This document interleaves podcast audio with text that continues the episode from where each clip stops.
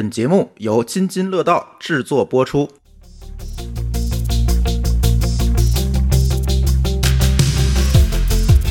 各位听友，大家好，这里是科技乱炖啊。今天我们的节目有所不同啊，是我们的一个两周年盘点的节目，也是挖了很久的坑，但是一直跟老高和某高老师没有商量好，说，哎，这期节目怎么录没想好。但是呢，既然这个两周年都快过了，我们觉得还是应该盘点盘点。倒不是说这个盘点这个节目，更多的是可能我们自己也要想一想，这个节目下一步应该怎么走，怎么样才能够把这个节目做得更好一点。再不录就三周年了。那天看一下数据，科技乱炖还是我们收听量应该是第二高的节目，第一高的是津津有味儿，因为这个谁都能听。对，呃，但是乱炖还是第二高的节目哈，收听量。呃，其实乱炖这个节目啊，这个。出现的非常这个随机是吧？呃，当时其实是因为我们在什么时候？前年，前年大概这个时候吧，具体哪一天我们其实也忘了，到时候可以查查那录音记录去。就是哎，节目荒，没什么可聊的了。但是我们说，哎，要不把最近的这个新鲜事儿我们汇总一下，录一期这个乱炖。然后，所以这第一期节目其实叫“乱炖新鲜事儿”，就是这么来的。然后当时有我们很多主播一起参与的，就这么录下来了。后来发现这个，哎，还挺这个受大家欢迎，因为这个节目比较贴近热点，这个有一点追热点之嫌。呃，但是其实，嗯，大家也可以发现啊，其实节目并不是只仅仅是追热点，我们可能更多的这个话题都是让子弹飞了一会儿，然后我们再去想我们怎么录，或者是怎么把这个话题聊深。所以就这么一直下来了。今天啊，做了两年了。然后呢，也希望跟我们的听友一起讨论一下这个节目接下来应该怎么做，或者有哪些地方我们可以做得更好一点儿。嗯，说到这个话题，其实想聊聊这个节目的定位。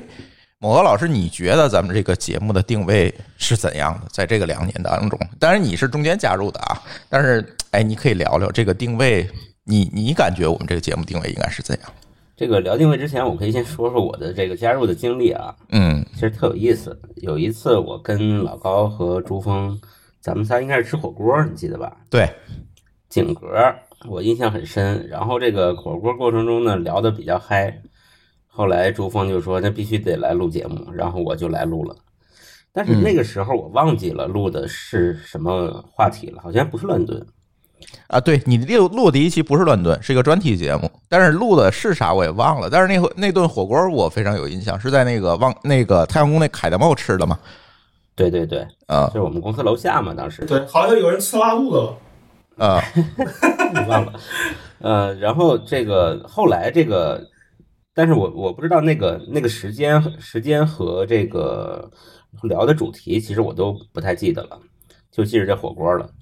但是后来呢，这个加入到乱炖啊，一直录到现在。其实从定位的角度，我自己给这个节目的定位其实挺简单，就是因为我之前应该也提过这个话题，就想变成我们科技行业的一个《锵锵三人行》。嗯，呃，因为当然《锵锵三人行》我们也很难讲它是个成功的节目啊，但是我确实很喜欢。呃，包括里边的嘉宾啊，因为他的嘉宾也不完全是固定的，但是有几位比较固定。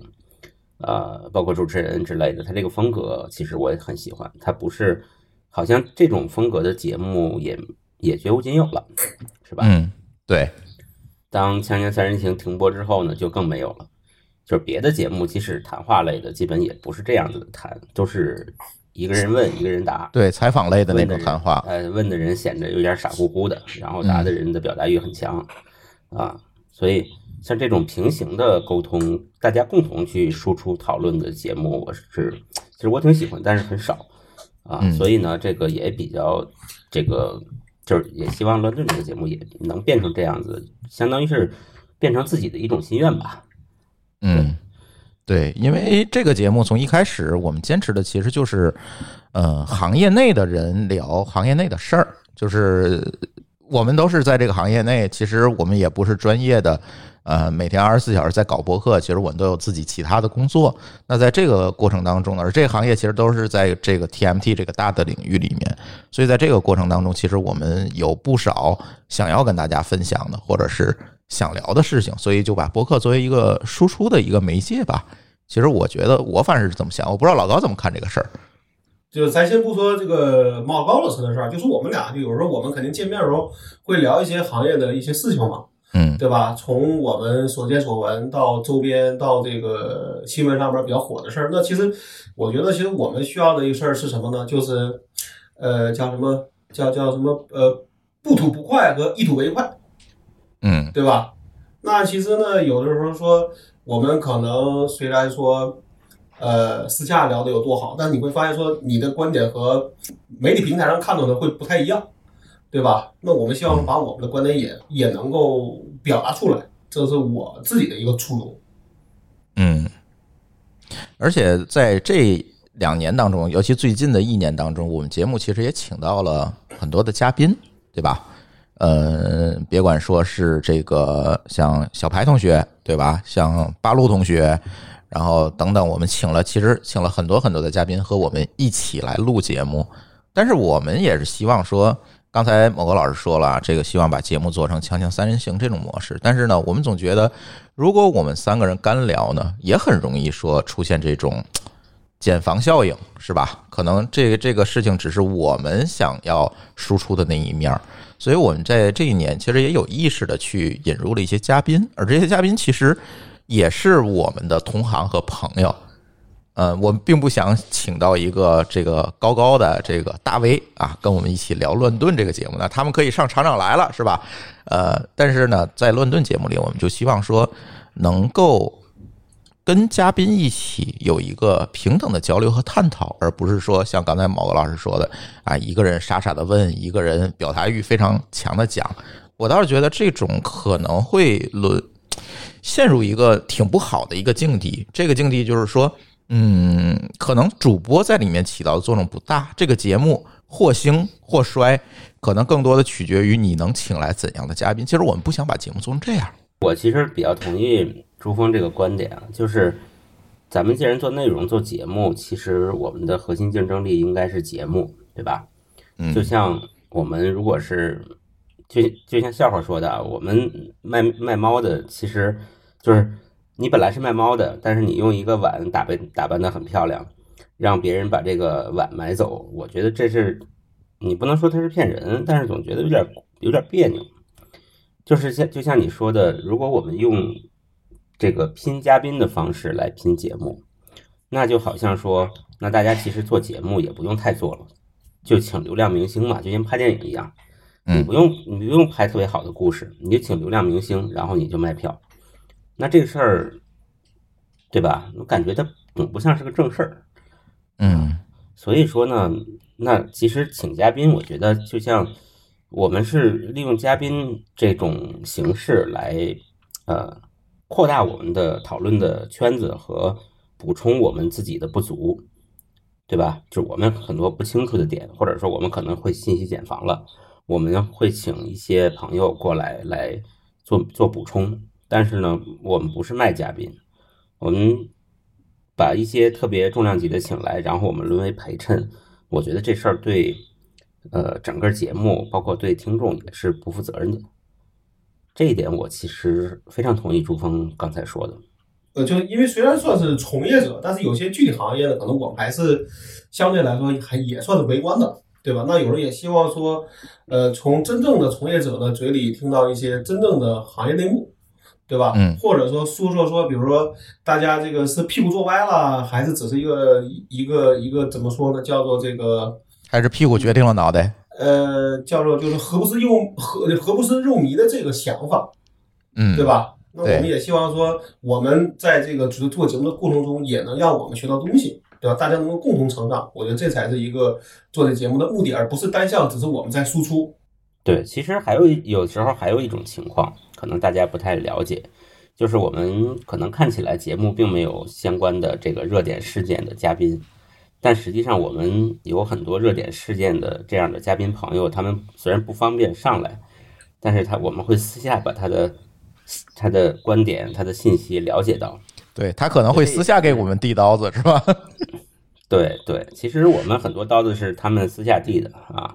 嗯，对，对，所以也不是说我哎有听友说你们怎么啥都懂啊？其实不是啊，其实我们后面有一个庞大的这个朋友圈子，然后能够给我们提供这样源源不断的这个素材和观点，才有了我们三个人每两周在这儿滔滔不绝的输出，不然我们也其实也会干的。对，其实聊到这个问题，可以聊聊什么呢？哎，我觉得那天我们有位听友就问我哈这个问题：你们节目的受众到底是怎样的人？这个问题其实问住我了，就是从咱节目开播以来，其实我没有特定的去定义我们的受众到底是怎么样的一个人。他的这个问题其实引发了我的一个反思，就是我们的受众到底是怎么样的人？我觉得我们这个节目可能没法给那种刚刚工作的人听，因为有太多的前提和这种隐藏的知识点了，对，我们不可能说在里边讲的特别特别碎，对吧？讲的特别特别细，肯定是希望你有一些经验，或者起码想从里边得到一个呃拔高的机会。我觉得可能才算是我们的一个听众的一个群一个群体吧。如果从我的愿望上来讲啊，我是希望所有人都适合听。但是这是不可能的。但是，对实际情况，就引用这个 Netflix 那个企业价值观，嗯，就是我希望对面都是成年人，嗯啊，当然这个事儿，我觉得不，我我不同意老高那个观点，就是哎，刚毕业的你就不成年，这跟年龄可能无关。有的对这个成年不成年，可能跟年龄没有任何关系。我们指的是心理年龄吧，对，或者或者叫心智年龄。对吧？对，就是也许他只是个中学生，但是他心智成熟，对吧？嗯嗯。那有人五十多岁，他还是巨婴呢。嗯。但是我们希望我们对面的人，就是隔着这个互联网，或者是所谓的隔着电波，坐在我们对面的这些听众朋友们、听友朋友们，都是成年人，都是心智成熟的，有自己的想法，有自己的观点，有自己的判断。他听在听到什么？碰到什么事情，他也会想一想，啊，希望是这样子的，这样子的人们坐在我们对面。对，某高老师这个观点，其实我也是比较同意。那天我们在群里也讨论这个问题，我说咱们节目的定位应该是说给成年人听的节目。所谓这个成年，我要打一个引号，就像刚才二位说的哈，嗯，更多的其实是一个心智的成熟，而不是说年龄怎么样。这个我觉得是一个比较关键的点，而且为什么会这么去定呢？我其实有一个想法，就是说，在我们的节目，这个节目其实咱也不短哈，一个多小时、一个半小时，甚至说两个小时的节目里面，但是这个节目虽然有这么长的时间，但我们想要把一个话题真正的从始至终的去展开，其实还是蛮难的。我不可能从这件事情的起源发展一直说到今天。我把所有的事情都交代清楚了，前前后后的事情呢都说圆了，然后我再把这个事情说出来，这不太可能。这个叫什么？这叫知识付费，是吧？这个其实并不是一个观点的表达，更多的是一个，哎，我把这个知识的一个全貌告诉你，甚至说知知识付费给的其实也是他缴过的，这咱就不提了。但是在这个短短的时间当中，我们不可能说为了保证我们说的东西政治正确而损失这种我们节目的这个时长。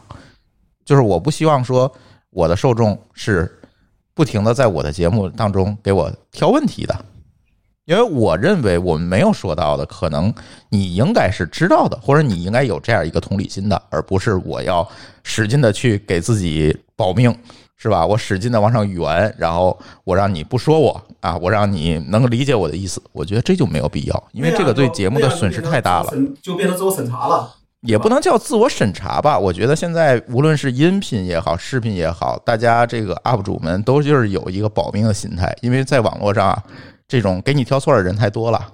其实就是努力的想迎合所有人，所以就造成说你一定会去输出一个低龄低幼倾向的一个内容。对。这个我比较同意，我我可以讲个例子，其实挺有意思。就是上期哈，老高说自己那个劳资纠纷那个话题哈，我看到咱评论区里，哎，有意思了。绝大多数听友，我觉得是比较理解老高的，说老高，你看你这事儿啊，这锅就得你背是吧？毕竟是你这个自己的工作疏忽是吧？这个合同没有管理好，造造成问题。但是也有人会说呀，你看这个老高，你就是不想赔人钱。你就是在节目里找理由，哎，我觉得这个你要不没把，要不就是没听全节目，要么就是你理解的有问题，就是这个上下文你根本就不知道，或者是你根本理解不了作为一个公司管理者的立场到底是怎么样子的。甚至说你根本就不了解劳动法。这个事儿啊，我我倒觉得我可以在这说两句啊。第一个，其实我说那个话题的时候，我心里是有，我也是有些担心的，就是怕有的人说他就光从劳动者的角度去想，那那在他眼里，所有的老板都是坏的，都是想拼命压榨你的，对吧？嗯，但那那另外一方面，就是有些人呢，他没有真正的去。去去，比如你比如说创这个创过业，他不知道哪些地方真的是有坑。第二是说，有时候真的是别人在给你挖坑。其实我那天讲的事儿，其实只是我私下给大家说的其中一部分。我有些说的那些，就在这个结尾没有说的那些，其实才是让我生气的事儿。你明白吧？那我但我又不想把这个都说出来，因为那样说出来就跟吐槽其实没有区别了。对，成了自己个人情绪的表达。对对对对，但但我觉得其实这个事儿就变成说，你如果真的去当过，就是你哪怕创过业，对吧？你真的能够站在所谓的这个公司的角度去想这事儿，你会发现说，这个就是屁股决定脑袋的问这个问题，对吧？那可能就会发现说，那就是两个极端，一帮老板就是拼命压榨你，就该给你钱也不给。还有一帮就是这些不好的员工，就是他就拼命的，呃，就就就找各种理由，对吧？找各种，然后就是不想好好干活，一直到你把我开开掉，他图的可能就是补偿金那部分。那这种情况，那其实大家就没就没法聊，就还得是互相理解，有一些同理心，对吧？对，或者是说，还是那句话，你如果有三五年的工作经验，可能看待这个事情，因为你见的人多了，你看待的这个事情可能就不会这么去这么极端的去看这件事儿了。但这个事儿，我倒觉得真的是一个心智成熟的事儿，因为你就我现在也看，说比如我们同同就同样的招这种应届生，你会发现有些人就是真的是说，哎，你你给他讲，他真的就会认，比如说就会认真思考，会按照你的想法或者按照他能够理解的想法去做，对吧？那有些人呢，就是哦，好好好好好，但是呢，你过了两天一看，他其实什么都没干，或者根本就没把这事儿当做一个重要事儿去听，那你说这个事儿怎么就这种情况下你怎么说，对吧？嗯嗯。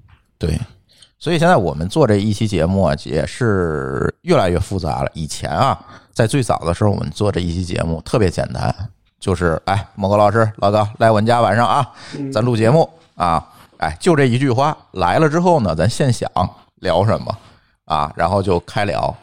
但发展到今天呢，第一个是听友的数量多了，第二个呢，大家确实对节目的质量呢也提出来了。更多的这个更高的要求，所以现在呢，我们做一期节目其实要花蛮长的时间的。然后去准备这期节目，我可以大概给大家讲一下这流程啊，因为有听友挺好奇的，说你们包括有一些这个我们同行啊主播们，其实也挺好奇，哎，你们节目是怎么策划的？然后为为什么这个听上去你们这个后期处理的并不是说特别多，基本就是一气呵成，你录完了你可能就放着，因为他们有时会听直播是吧？哎，发现这个差异并不是很大，说你们这是怎么准备的？可以给大家分享一下，其实这个也是这都。都不能说是这两年了，可能是这五年当中我们积累的一些经验和方法论吧。这个我觉得给大家说说听听，呃，大家也可以给我们提提更多的、更好的一些建议哈。我们去做一期这个乱炖，咱就以乱炖为例吧。做这个乱炖的节目，其实首先就是选题，我们聊啥，对吧？呃，但是呢，这里就有问题了。每周发生的事情其实蛮多的，即便是我们只把视角局限在科技圈，其实是发生的事儿也蛮多，对吧？这个，嗯，你刷新闻，这个刷这个科技新闻也好，你去刷这个，比如说像大会那 ReTab 也好，你能够看到很多很多的新闻。但是到底我们讨论什么？这里可能就会有一个取舍的问题，这也是我们经常我们三个人会在群里争论的问题。说这期咱聊啥？然后呢，老高会往里塞话题，然后我会给他删话题，就是经常会这样。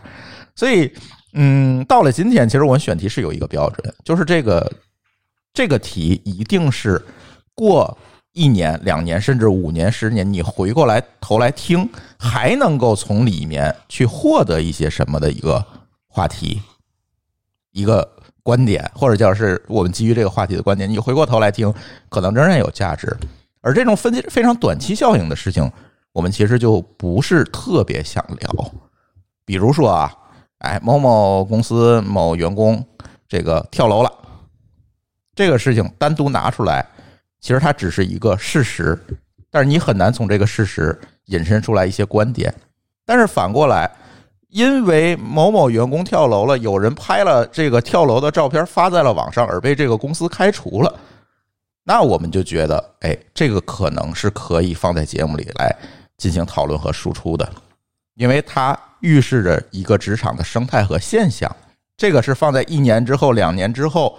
我们回过头来听，可能大家还是对这个事情、这个观点还是有借鉴意义的，所以我更愿意聊这些话题。所以有的时候大家在那个乱炖群里给我们报一些选题，我们为什么没有采纳？其实你可以回过头来看看，你报给的选题是不是都是这种？但有一点啊，就是不知道算不算凡尔赛，就是我们之所以这个节目能录的比较顺利，就像你说后期工作做的少，还有一个是因为咱们岁数都比较大。嗨，这叫凡尔赛吗？这个就是这个叫这叫暴露年龄。对，这这什么意思呢？就是因为我们后期剪辑啊，通常来说，呃，原因无非是说有一些观点不适合表达，我说出来了，但是呢，我事后再回看的时候，发现我不应该这么讲，或者应该剪掉。呃，当然你当然说错话哈，或者是咱们现场有一些状况，我觉得那都不算。嗯，但是岁数大的好处就是你比较能拿捏分寸，不是说这句话我就先秃噜出来，然后事后再去审查。但是呢，我们也不能说这是自我审查，因为我觉得我还都说了，把我想说的也都说了。嗯啊，所以这个事儿，我觉得可能如果有的同行，比如说其他做其他博客朋友，他们还比较年轻，他觉得这事儿不太容易控制的话。那可能再过个十年，他也会发现很容易了。嗯。对，而且现在呢，除了这个选题以外，其实，在选题之后，我们还会做很多的这个调查和研究的工作，就是所谓背景调查的这个工作，也是现在做很多。但是这个工作现在主要的这个压力可能就集中在我这儿了，就是在录这个节目之前，我可能会把这些调查来的结果会写在这个提纲里面，告诉大家这个事实是怎么样子的。呃，主要还是说确认，比如说我们聊一个事儿，谁谁谁哪个公司，还是举那个例子，谁谁谁跳。楼了，那这件事情到底真的发生没有？或者是到底是因为什么原因跳的楼，对吧？这这个例子比较极端，就是类似的事情，其实我们是要做很多的这个事实核查的这个工作的。对这个事儿，其实我觉得珠峰的这个主编的这个作用就特别重要，因为我跟老高都比较懒得做这事儿，不管是这个呃这个写提纲啊，或者是有一些特别细节的这个调研，反正珠峰我觉得起到作用就非常重要。基本是属于把方向盘那个人啊，主要是现在听众呢对咱的这个要求啊也是越来越高了。最重要一点，其实除了这个事实以外，还是要看一下人节目当中提出来论据是不是靠谱。对呀，对，这个是根儿啊，这才是根儿，不然的话你怎么聊啊？对你论据都是错的，你论点肯定也是错的，对吧？就举一个例子，就是我们聊我印象比较深的就是泡泡玛特那期。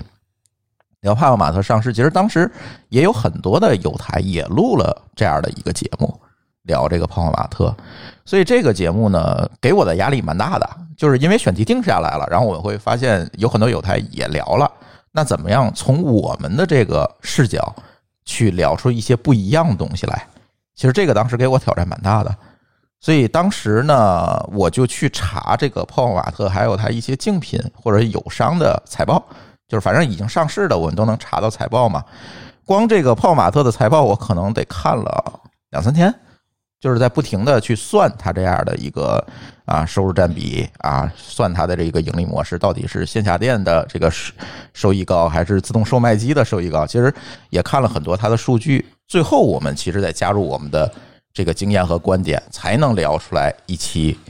还能听的节目，我觉得是。我其实我对我们的节目没有说特别高的要求，我们不是那种财经分析类的节目，是吧？我们不能给别人投资建议，但是最起码我们能够保证说，我们抛出来的观点都是有论据的，啊，都是有这个事实作为依据在后面的。当然，我们怎么解读这个事儿，那是我们三个人的事情，是基于我们三个人的认知来对它进行这种解读和输出。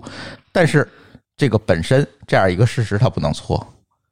这个呢，其实在今年，尤其就是疫情后的这几个月吧，我就二零二零年的下半年开始，其实，在大量的在节目准备的期间在做这个工作。而且我们其实还在线下，刚才二位也提到了，其实我们线下还有很多朋友给我们提供了很多这个枪支弹药，是吧？对，从他们的嘴里，我们也会知道一些事实和观点。但即便如此呢，可能也会有朋友说：“哎，你看你们聊的这个不够，是吧？或者说你们聊的不对。”但是呢，我觉得这个呢就分为两两部分。第一个，节目时间确实有限，我们只能把主要的观点说出来。再有一个呢，我们聊的如果是不对的话，有两种可能，一种可能是我们真错了，这是有可能的，就是这个事儿我们看错了。比如像瑞幸那个事儿，我觉得就挺打脸的，是吧？啊，那个事情太怎么说，一波三这个一波三一波三折，挺打，反正挺打脸的。这个确实是会有问题，但是呢，这个像这个绝大多数的节目，我们没有出过这种。这种偏差，所以你如果说我错了，还有一种可能性就是说，有可能是我没有按照你所认知的这个方向去说，就是说出来的东西可能跟你的认知是相悖的。但这个时候呢，我觉得我也没有特别多的特别好的办法。但是有一点，其实我们在节目里很少说，不会出现什么呢？就是一个观点上的定性，说这件事情就是怎么样，我们肯定不会说。一般都是给大家说，哎，这是我的判断，然后希望大家能够。哎，参与进来讨论也好，提出你的观点也好，我们基本上给的都是一些开放性的结论。我觉得这个呢，其实也是我们节目的一个调性所在吧。而我们不希望在节目里教人做人，就是那天咱们录节目时还说这个事儿，这个节目啊不能爹味儿太重。我我印象不深了，我们是不是也曾经这样过？这个事儿只能是尽量，因为人都是有思维惯性的，所以我们在节目里其实挺在意这个事儿的，就是不希望我们节目说。特别拍板的事儿，或者是教我们的听友做人，你应该这么理解这个事儿，你应该那么理解这个事儿，其实并不是这样的。我们相对来说都说的都是个人观点了，对吧？对，而且我们很少对，而且我们很少提我们当年怎么样。但我倒觉得，我们当年这事儿跟教做人那是两码事儿。我们当年也可能犯过错啊，对吧？就跟我对啊，当年是这样，我我觉得是这样，就我们尽量不提当年勇。但是，但可以说当当年惨，对，哎，对对，这是可以的啊，对吧？对，嗯嗯，对，所以避免说，哎，这个这种爹味儿或者油腻的感觉太重，是吧？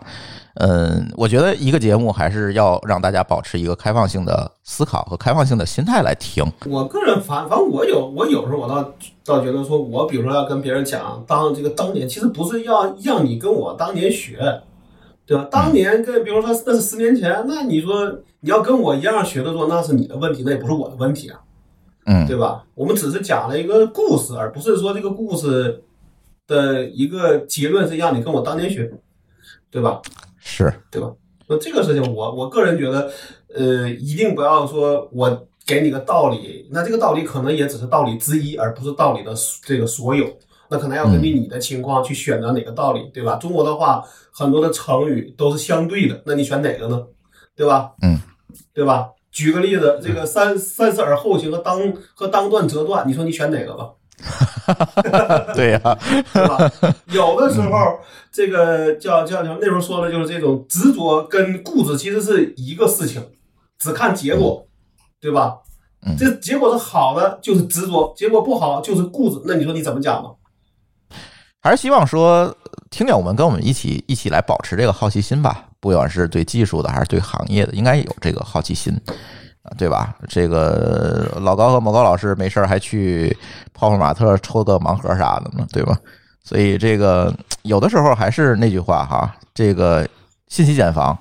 因为你觉得这件事情不就是那什么什么吗？就是我们聊 Clubhouse 那期节目，我就提到了，千万不要这么去看。这样的话，你可能会损失很多很多的信息量和你这个保持你好奇心的一个机会，或者是了解新生事物的一个机会。这个也算是共勉吧。我觉得，第一个呢，我们可能在后面的节目里要更加注意这个问题，因为听友越来越多了，我们总。总想呢，不自觉不自觉的总想跳出来教育人，我觉得这个再要自省。再有一个呢，这个话也是说给我们听友，说给我们听友听的吧。对，因为在这个过程当中呢，我也希望我们的听友跟我们一起对行业、对技术保持和保有这样一个好奇心。这样的话，我们可能才能一起来成长。但但是呢，哎，又要说但是哈，但是呢，这个在这个过程当中，其实我们也遇到了很多惨事儿和坑，是吧？嗯，尤其最近的还是最近的这一年吧，其实也遇到很多坑、问题和障碍吧，可以算是。第一个，我觉得最明显的就是那天也有听友跟我反馈，你们节目跟当年、当年 跟当年节目可不一样了啊，就当年，跟当年可不一样了啊！你越来越不敢说了，不够尖锐了。嗯，我回来我就在想这个事儿，是不够尖锐了。我承认，就是因为现在你说谁呢，谁都会来找你。呃，你今天节目播了，明天这个公司的公关可能公司它就是说，虽然播客这个受众少，但是在 TMT 行业里，其实这个听众量还是蛮大的啊，可能就会哎来找你说，你看这个不是这个事情不是这个样子的，是吧？我们能不能再解释一下？但是百分之一百都被我拒绝了。我说这只是我们的观点，只能代表我们个人，这也不不不构成对你公司的什么问题，因为在法律问题上我们还是比较小心的。如果没有事实在那儿，我们其实是。不敢发表观点的，但是发表观点也是我个人观点，我们不会对这个公司或者这个产品做任何的褒贬，对吧？所以呢，但是这个客观上也带来了我们越来越不敢说的这样一个结果。对呀，你看我为了怕这个事儿，我还弄个花名，对吧？嗯，那朱峰跟老高都是真名出现，我还弄个花名，我就是为了我们俩跑不了，你能跑得了？嗯，我就是怕麻烦。就是哪怕拐一下呢，很多人就不会往这儿拐了，对吧？对，我们节目里频繁的会提出来，哎，这个话题咱不能再聊，再聊得罪人了。但是我们听友有人说，你们就是凡尔赛，知道吗？显得你们认识人多是吗？那不真不是这个意思，真不是这个意思，就是这是一个事实。是听众里边人多，对，是听众实在是太多了，对。所以呢，但是在关键问题上，我觉得我们还是。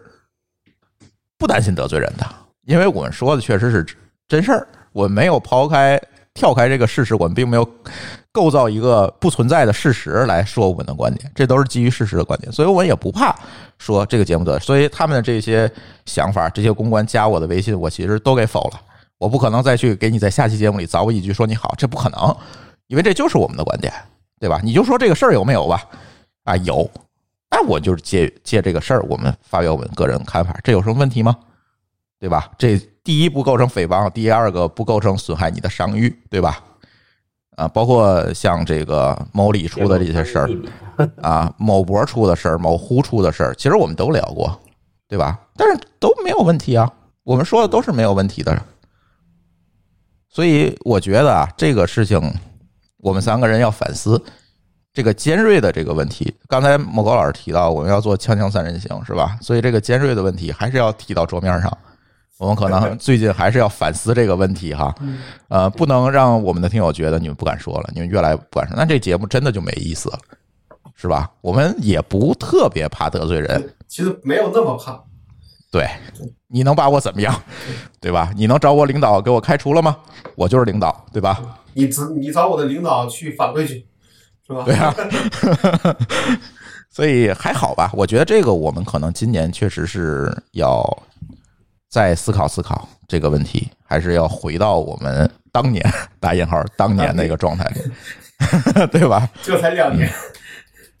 但是呢，这个话又分两边说哈。当然，今年我们也会引入一个实时核查的一个机制，这也是参考绝大多数媒体去做的一个事儿。这个人家做几百年了。对吧？我们对一些重大的事实呢，可能会征求一下这个当事人、当时企业的这样一个意见或者是一个回应，我们再在节目里去播。其实呢，去年我们试了一下，就是蛋壳公寓的这个事儿，我们其实试着去联系了蛋壳，想求得他们一个回应。但是很遗憾的是，这个事实核查函也写好了，对吧？电话也打了，对，没有回应，呃就是找不着负责人了，已经。嗯。那我就真没办法了。对，就是，对，就是不知道这事儿是，对，就是不知道这事儿谁来负责了，已经。那我也就没有办法，因为蛋壳那个事儿，我觉得第一就是指名道姓了，第二个呢，确实很多网上的一些传闻，真也好，假也好，我们也不知道，所以还是希望得到他们一个回应。但是很可惜，没回应，那我们只能是基于我们了解的一些事情去发表一些我们的观点了。那期节目其实聊的就很无土，我觉得那那期节目就是很温吞的一期节目。你其实他那个情况呢，就已经非常的微，就微就微妙了，对吧？嗯，对，对，你说你能狠再狠，能能就又能怎么样，嗯，对吧？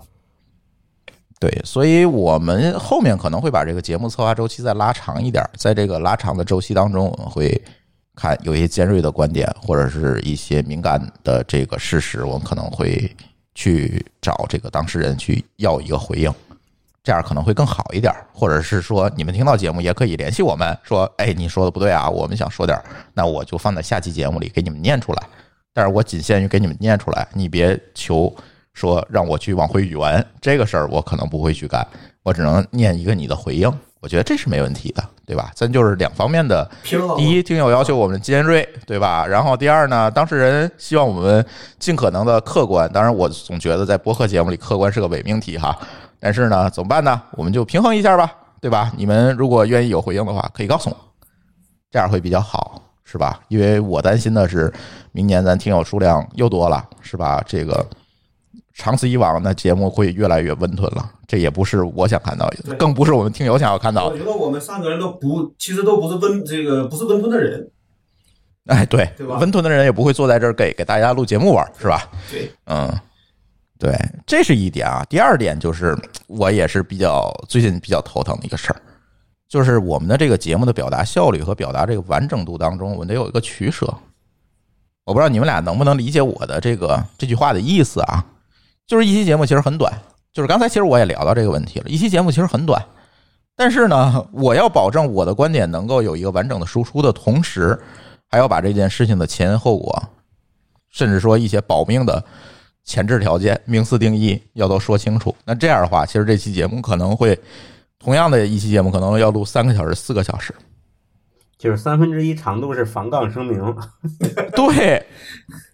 这个我就有点儿郁闷了，所以我们有的时候录节目啊，有的问题其实假定我们的听友是懂的，嗯，但是往往呢，确实这个问题是在于不是每个人都懂，这我也特别能够理解。不，这个就有一个问有个问题嘛，你的你越解释的多，对于懂的人就会越觉得你的你你的效率低嘛，啰嗦，对吧？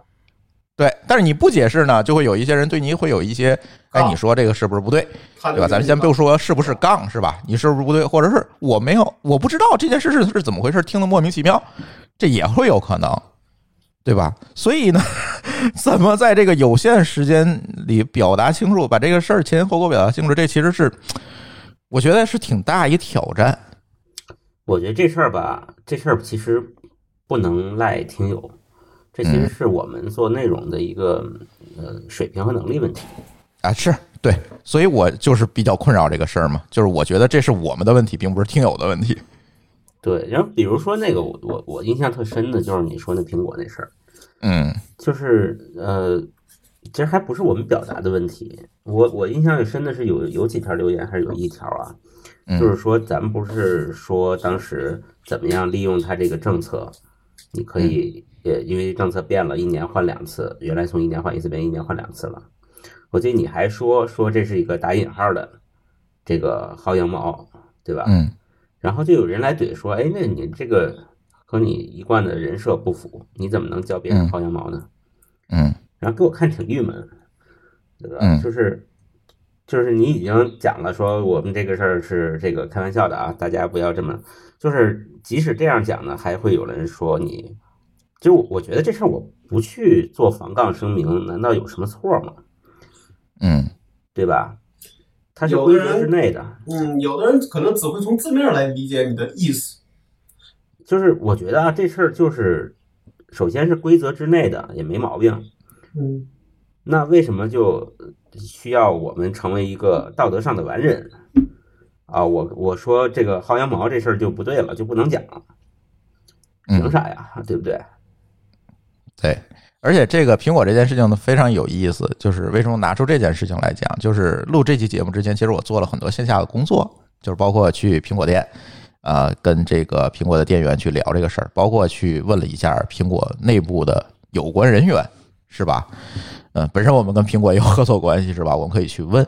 我们知道这样一个结论，我们说出来是没有问题的，我们才会说，或者说没有特别大瑕疵。但是我又不可能把这个所有的事情，我怎么调查的，怎么了解的，前因后果这个过程，我怎么人家是怎么核算成本的，这些事情我都给你摆出来，然后告诉你啊，这个你可以去干，或者是不可以去干，不是这样的。我如果聊这个，那我可能会单录一期节目，我去聊苹果的售后政策，有人有人听吗？我相信没人听这个。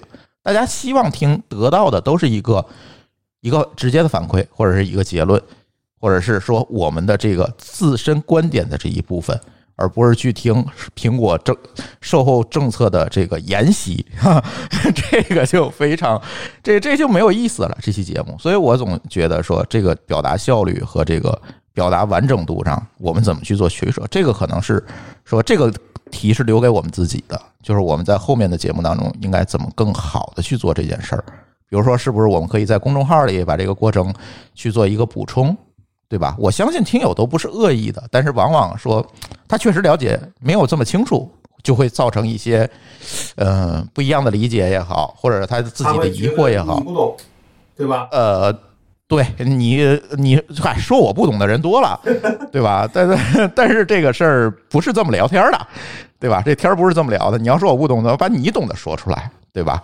嗯，所以这个课题就留给我们吧。我们在今年看看会不会以比如说公众号的那种补充的形式，或者是啊，在直播当中，其实我们今年也在试直，从去年开始也在试直播，在直播里面是不是能够更完整的去。把这个事情我们怎么调查了解的这样一个啊过程，跟大家好好的去聊一下，其实也是一些方法吧，看看我们今年怎么去改善这件事儿。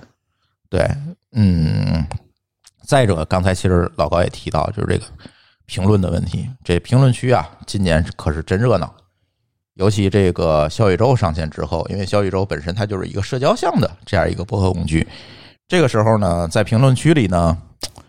哎，这个评论绝大多数啊，我觉得对于我们来讲，做节目或者是这个优化节目还是蛮有帮助的。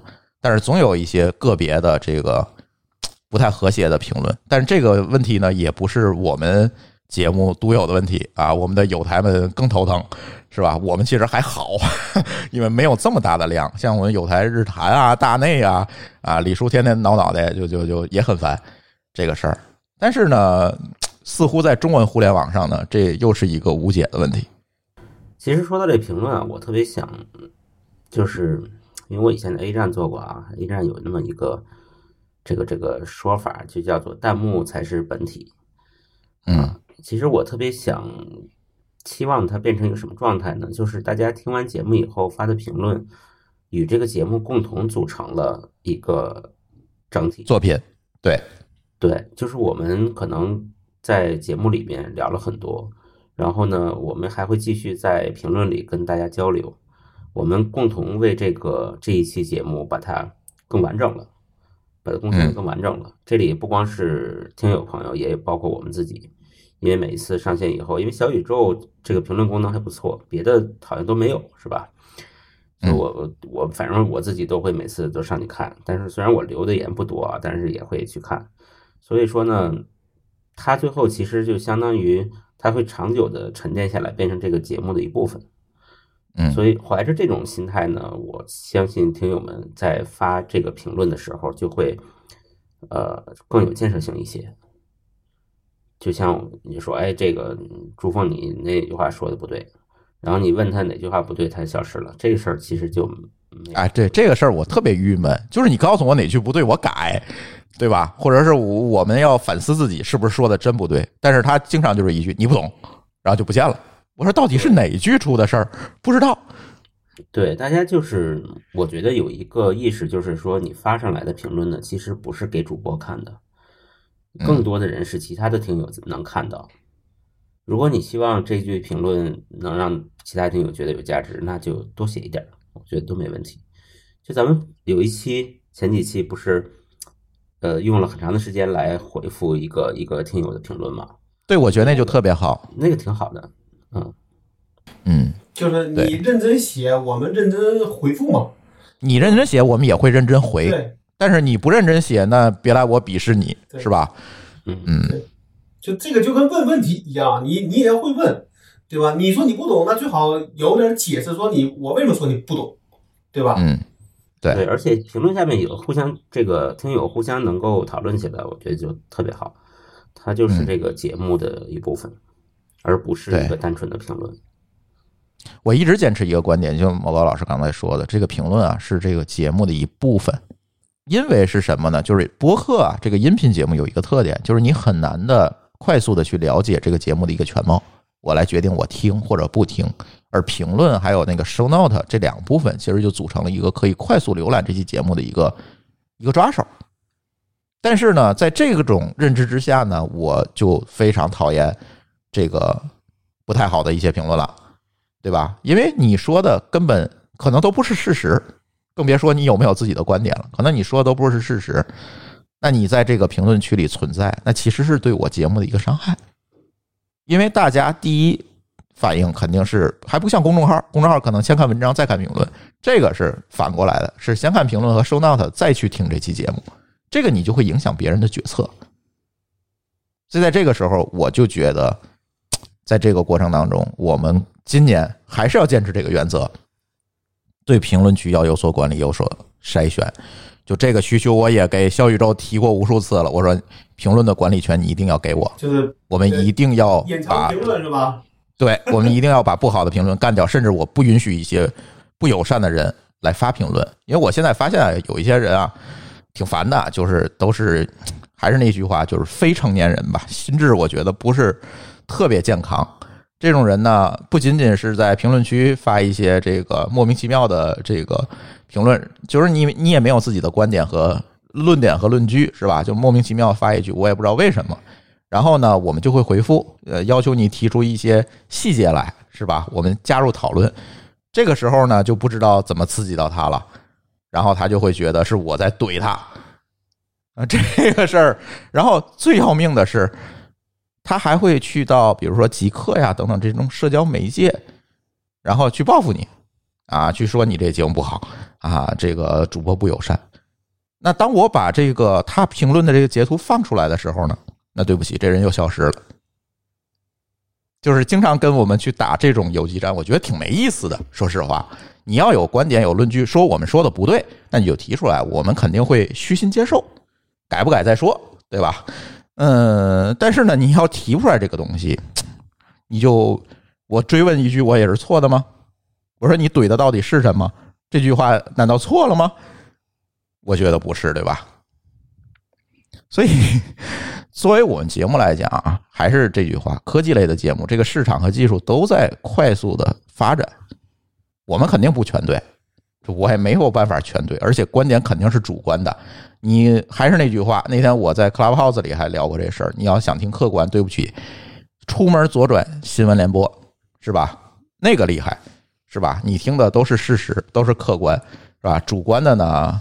哎，也不能说新闻联播里没有，那咱再说，对吧？但是呢，我们的节目那肯定是具有强烈的这个个人风格的，更多的就是我们的观点和见解。你如果同意呢，可以听；不同意呢，你可以留言跟我们讨论。但我们认为我们不全对，这是一个大大框架，而且我们期待随时打脸。你看，我经常说，我们绝对不怕打脸，为什么？我们打脸了。才证明我们的认知是符合一个规律的。你说谁能不打脸？你又你又没有站在上帝视角里面，我觉得很难说。我说出来每件事情放在未来的一年两年看都不打脸，不太可能，是吧？虽然我们节目打脸的少哈，但是呢，确实不太可能每一个事儿都不打脸。所以这个事儿，我就希望大家拿出这个自己的观点和论据来加入讨论。这是一个最好的姿势，对，共同成长嘛，对吧？还是那句话，共同成长，对，那那话怎么说？活到老学到老，对吧？对，所以嗨，我是觉得留言这个事儿呢，我其实希望今年大家跟我们一起再努努力，就是把我们的这个评论区啊搞好，就是大家能够在里面真正的有有价值的讨论和观点的碰撞是最好的。那些不友善的留言，我觉得就算了吧，你去我们敌台下面留言去，是吧？啊，敌台，我们有敌台吗？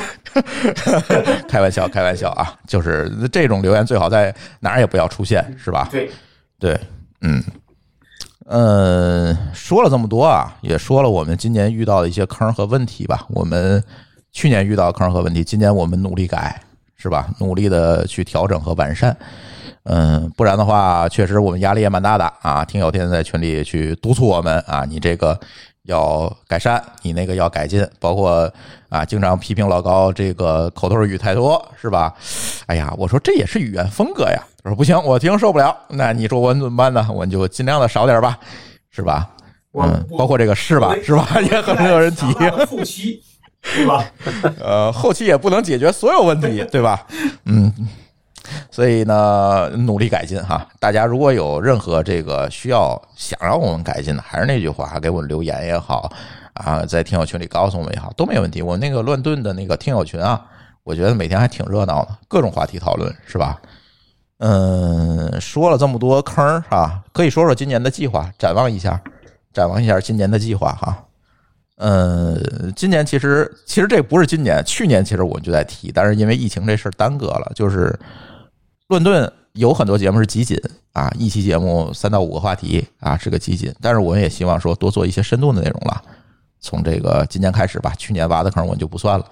从今年开始吧，我们尝试多做一些深度的内容。但是深度内容其实就有一点，我们这个准备啊、策划的周期可能都会比较长，也别指望我们去追这个热点。我们可能会冷静下来，让子弹飞一会儿，我们做做调研，然后我们再去录。去年其实我们尝试了 Clubhouse 这个话题。啊，其实算今年的哈，还尝试了这个社交困境的那个话题，对吧？那纪录片那个话题，其实试了很多，我觉得反馈呢还好吧，还好。尤其克拉 pose 这个话题引起了不少的讨论。嗯，今年我们还希望说多做一些这种深度的选题，而不是说每一个事儿都是浮皮潦草的给两句评论。需要吗？需要，大家也爱听，我知道。但是呢，我希望说在选题上我能够更深一点。这是我们今年的一个目标，而且呢，从这个今年呢，我们也希望别总三人行了，最好是一个四人行哈，每期都有个嘉宾。像今年我们去年我们请到好多嘉宾，今年我们继续。如果你觉得啊，你能加入我们乱炖，能跟我们一起扯扯淡，欢迎自荐。既然你都听到这儿了，就肯定知道怎么联系我们，别管任何渠道，你可以自荐给我们说，哎。我想参与参与这个话题，因为现在乱炖录音很多都是远程录的，我觉得也没有什么技术障碍，是吧？哎，可以，我们多来一些嘉宾跟我们一起聊。我还是那句话，我不希望说嘉宾是什么大咖啊，有大咖我不反对，我我也不会不会不欢迎。但是呢，呃，小咖和素人们呢，我更加欢迎。对，我想听听大家的观点，能够让我们每一个。听友呢，都通过节目有一个发声的渠道和交流的一个渠道，也别每天都在群里，是吧？也可以说参与到节目里，我们一起聊聊天儿如果你有这个表达欲的话，或者你自信自己能够用这个声音的形式能够表达好的话，可以跟我们一起聊嘛。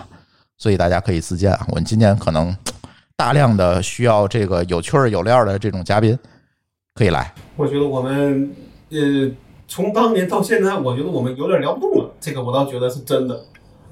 对吧？那希望就是形式上有一些固化，希望也有些新鲜感吧，对吧？嗯，对，别总我们三个人，大家也审美疲劳了，是吧？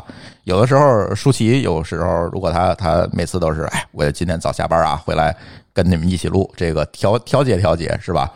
但是呢，往往他有时加班，或者是被放鸽子了 啊，把他比如这期又加班了，是吧？对，又加班去了，所以呢，哎，我也希望说有更多的嘉宾能够加入我们，我们一起聊，对吧？也给大家一些新鲜感和新鲜的话题，避免这个出现自觉不自觉的这个信息茧房，也是对吧？还有一个呢，我觉得就是跟科技先生一个结合，这个科技先生这个节目啊，真是一块心病。就是开这档节目的时候，我觉得呢，哎，可以长更，每每周更个一期两期，问题都不大。后来我发现，这个短节目比长节目难做。就是因为你想做一个十分钟的短节目，去把观点密集的表达完，那对不起，你先写个逐字稿吧，不然的话，你这十分当中十分钟当中一定这个密度不够，信息密度不够。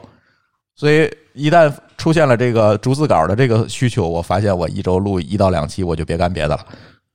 所以科技先生这个事儿呢，就一直停在那儿了。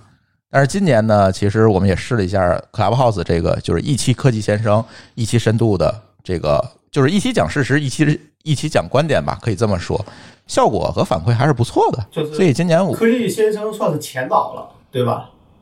对，就是先跟大家说，哎，有这么一个事儿，然后呢，我们再去做深入的讨论，因为这个我们去做功课也是需要时间的嘛。所以今年我看看是不是把科技先生，我再想一想，看怎么做吧。嗯，而且看看今年是不是像小白啊等等，我们这些新朋友、新主播们能不能说我们可以轮班儿啊，都都参与一下这个节目的录制，也是一个美好的愿望。我不知道能能不能实现啊，是吧？先立个，但是我先立个，先立个 flag，对吧？啊，先立个 flag，不知道啊，这个我真是没有办法，没有办法保证。嗯，还有一个就是今年我们可能在节目的分发上会有更多的平台跟我们一起合作来做这个内容的分发。像这个月我们新签了两家的这个内容平台，一个是大家可能都知道虎嗅，是吧？虎嗅呢是专门的把我们科技乱炖这档节目拿走了，说要在我们虎嗅的客户端里啊有一个你们的位置啊，你们这个节目能够通过我们的客户端来听，哎，我觉得很开心啊，对吧？我就授权给他们了。还有一个呢，就是各种智能音箱上啊，今年这个月我们跟天猫精灵也合作了啊，可能马上吧，可能就是呃这周、下周的样子，你们直接跟天猫精灵说我要听津津乐道，或者说我要听科技乱炖，它就自动给你放了啊。这个内容输出呢的渠道可能也会更多一些，因为我发现啊，这个现在科技乱炖啊，更多的这个听友。百分之九十听友还是在我们那个泛用型的播客客户端上，但是说实话，泛用型的这个无论从普及率啊，还是说从这个用户量上，都都会有一个天花板和瓶颈，它毕竟是有一个学习的成本。嗯，而这个国内的这个所谓的这几个音频平台呢，又不是说很给力啊，这个大家就都懂，我已经吐过无数次的槽了，在节目里。所以呢，今年我们也是希望开拓一些更垂类的这样一个渠道给大家。比如像虎嗅，我觉得就挺好，因为它本身呢就是面向跟我的人群呢非常 match，所以呢，他做这么一个东西呢，我觉得哎可能还好。不是那个朱峰，我就怕说你上了虎嗅之后，嗯，这个会被会被怼的更多是吧？会被找上门的更多。呃，这是一定的，我已经做好思想准备了，是吧？那你们，我刚才不也铺垫了吗？你愿意来找就来找吧，你可以写个声明，我给你念，对吧？没问题，没问题，对吧？嗯，而且今年其实我们也做了很多这个对外合作的事儿，跟很多厂商因为不打不相识嘛，跟很多厂商也做了好多的这个合作，有对吧？这个有的时候确实是不打不相识，对吧？嗯，对，所以试试吧，我觉得。嗯，当然，听友最关心的还是这个听友社群的问题。我们总说要做会员制啊，这个 flag 立了三年了，是吧？这个我们今年试试吧，还是想做。包括老高也给我们做了一些，用他的员工给我们做了很多的技术支持，比如说给我们做了一个博客客户端，是吧？当然，这博客客户端不是那种泛用型的啊，就是只听我们节目的一个客户端。呃，我跟波波也正在想办法，看看怎么来优化，把把把这个东西变成一个。听友社群的一个载体，而不是仅仅能够放博客，我们也在弄，对吧？还有一个呢，哎，反正大家先加群吧。我觉得，就是还有谁没有加这个乱炖听友群，可以加一下。怎么加啊？就是加微信号 d a o 幺六零三零幺 d a o 幺六零三零幺。哎，这是我们津津乐道小助手的一个微信号。你加的时候，同时写好那个通过理由里面，你就写好加乱炖群。然后呢，他通过之后就会给你拉到乱炖群里。我觉得乱炖群现在越来越大了，可能马上这个群就满了，要开二群了。就是这个垂类的群马上就要开二群了，所以大家这个人数有限啊，大家先加。然后后续呢，我们是不是有一些会员专属节目啊，或者有一些互动礼品啊？我们再来想吧。这个也大家也知道，就是我们这个津津乐道啊，是跟。在头部，所谓头部啊，咱咱不能自称头部。所谓头部的这些节目里啊，我们可能是人手最少的。截止目前，还就我一全职，剩下的呢，当然这是我希望的一个状态啊，就是我不希望我们津津乐道所有的人都是为了博客而博客，为了做博客而做博客，而是说他都应该有自己的一个事业，或者有自己的啊一个爱好、一个事儿，然后这样呢，才能源源不断的为博客提供这个节目的素材，而不会把自己聊干或者把自己干干。所以，我们无论从运营、产品啊等等这些这些同学呢，其实他都有自己的一份全职工作，都是兼着来给津津乐道去做一些贡献的。这是我希望的一个状态。但是客观情况下呢，就是人手少啊。所以大家别着急，容我一样一样的干。而且我今年仍旧没有扩大团队的打算和体验。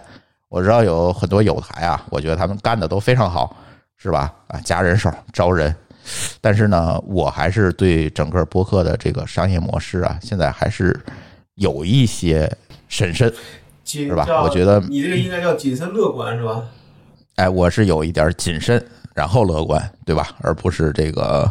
悲观哈是谨慎乐观，所以在这个过程当中，我还是希望在二零二一年吧，我们还尽可能的去控制一下规模，就是签这个猥琐发育吧。对，所以呢，哎，大家多理解，呃，人手真不够，有的时候这个通过慢了，加群慢了，或者是说这这个事儿办的慢了，发礼品慢了，哎，大家都多担待吧，因为就天天就我一个人干活。就是全职干活啊，大家都是兼着。像莫哥老师和老高就是每周来参与录音，像波波呢就是哎去做产品等等，反正大家都是兼着干，所以大家就别太着急，这个大家也多担待。就是我不希望说播客这件事情对于我们来讲成了一个昙花一现的事儿啊，大的资源、大的资金我投进去，然后发现嗯。天花板就天花板就在自己脑门上，这事儿就这事儿就难受了。我希望天花板再往上涨涨，我们跟着成长，而不是我拿脑袋去撞那个天花板去。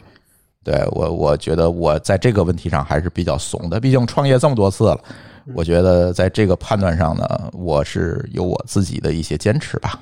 也不知道是对还是不对，反正这是我的一个坚持。活了才有希望嘛。嗯，对，就是脑门先别你去顶那个天花板，这这事儿太难了。对，慢慢来吧，慢慢来吧。我相信博客在二零二一年是有一个会有一个非常大的一个增长，但是这个增长到底是相对而言就是绝对值的增长，还是一个相对值的增长？我可能更倾向于是一个相对值的增长。如果我们跟其他的媒介相比，可能还差很多，无论是视频也好，图文也好。可能会还会差很多，因为它这个场景和模式就决定了说它不可能有快速涨。但是这个对我们来讲也是好事儿，是吧？就是因为我们积累的听友，通过音频的形式积累的听友，一定是最具价值的。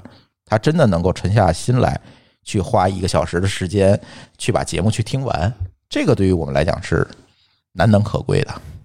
对，反正从我的角度来讲，至少我个人啊，没有对这个增长的一种变态的渴求。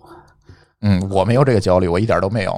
对我，我在那个极客里边给朱峰还发了一条评论，对吧？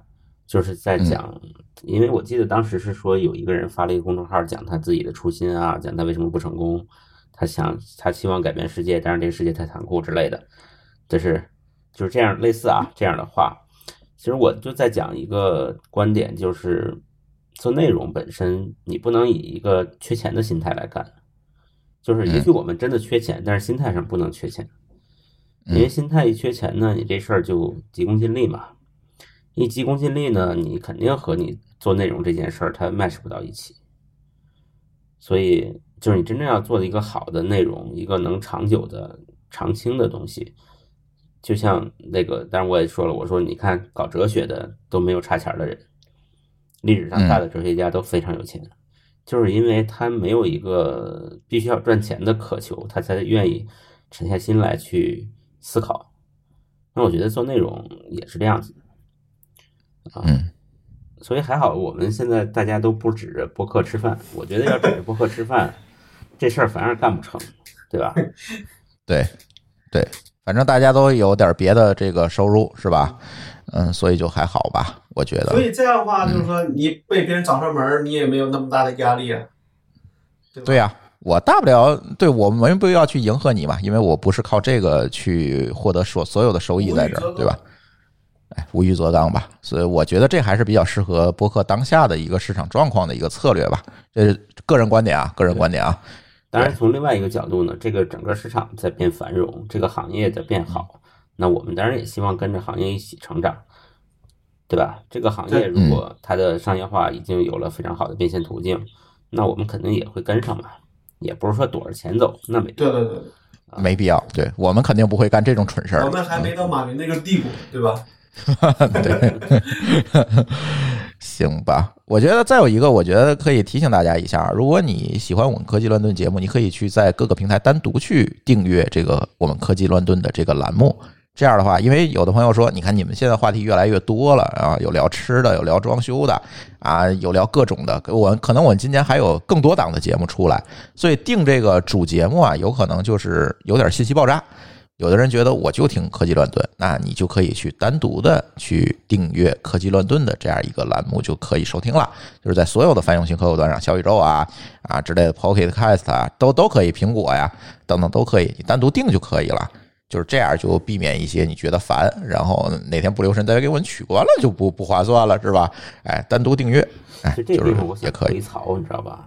嗯就是比如说在小宇宙上，咱们会把科技乱炖在这个频道里发一次，在主频道里也发一次，嗯，但是因为它的评论是不通的，有的时候呢对，有的时候大家去讨论的热我得两头去回，会可对能就会偏向主节目，因为那边人多，嗯导致这边冷冷清清。其实我特别希望说，哎，这个两个评论如果是通的就好了。对哎，这个需求可以提给小宇宙，是吧？当然，可能对他来说逻辑有点复杂。有点复杂，有点复杂，因为从它的那个数据结构上，这个确实就是独立的两个节目对，它没有组成关系。除非他在上面能够允许你打标签儿，对吧？嗯，是这个对于他来讲确实有点难。改动了。但是这一块儿就是听友，啊，嗯，对对对对，就是听友评论和互动这一块儿，我们还是希望说自己做。我们今年可能还会去给大家一些渠道，能够给我们在，比如说在公众号里有一个评论区，或者是看我们能不能开个这个知识星球。那天知识星球的老大也是我们的听友，是吧？吴老板也找我说，你们要不开个知识星球吧，我给你一些支持，是吧？嗯，但是我没想好，就是因为确实人手有限，我多维护一个平台呢，我就多分一份精力出去，我这有点受不了了如。果精力太碎，那就什么都干不好了。对其实，所以呢，可以这么看，就是如果按照我们刚才的观点，就是评论也是节目的主体之一的话，嗯。那我们其实可以把评论放在音波里面去，嗯，就是大家呃所有的主播，你留在自己这儿沉淀下来的，不只是节目本身，它还有它对应的评论，否是则评论都在平台上，对吧？你对散落的把你删了，你节目是还还在，但是评论也没了啊。对，所以这一块儿我们今年可能着重的去想一想吧。老高这边不也给我们提供了技术支持嘛？看看这客户端怎么去用。对，嗯，行吧，反正这期也没有聊啥正经事儿，我们仨就给大家盘点盘点过去，展望展望未来吧。啊、大家如果有任何意见和观点，还是那句话，加我们的群，然后提给我们，或者在节目的评论下面提给我们，都欢迎，都没有问题。只要你不是那种无脑评论，我觉得我们都欢迎，都愿意来跟你讨论。对，所以呢，嗯，那这期节目咱就聊到这儿吧。